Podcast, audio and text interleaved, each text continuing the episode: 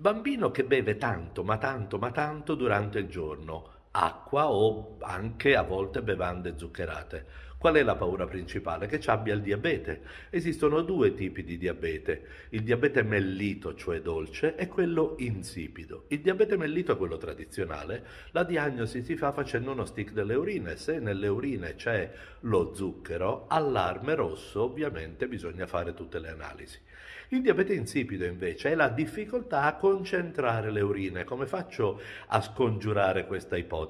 Beh, provo a non farlo bere per 12 ore, poi faccio l'esame delle urine. Se le urine vengono concentrate, tutto normale. Adesso vi spiego perché si chiamano mellito e insipido, perché una volta i dottori, per dire la differenza fra i due, assaggiavano le urine. Stai ascoltando Dottor Beppe di Pediatalk. Cercaci sui social o vai su pediatalk.it.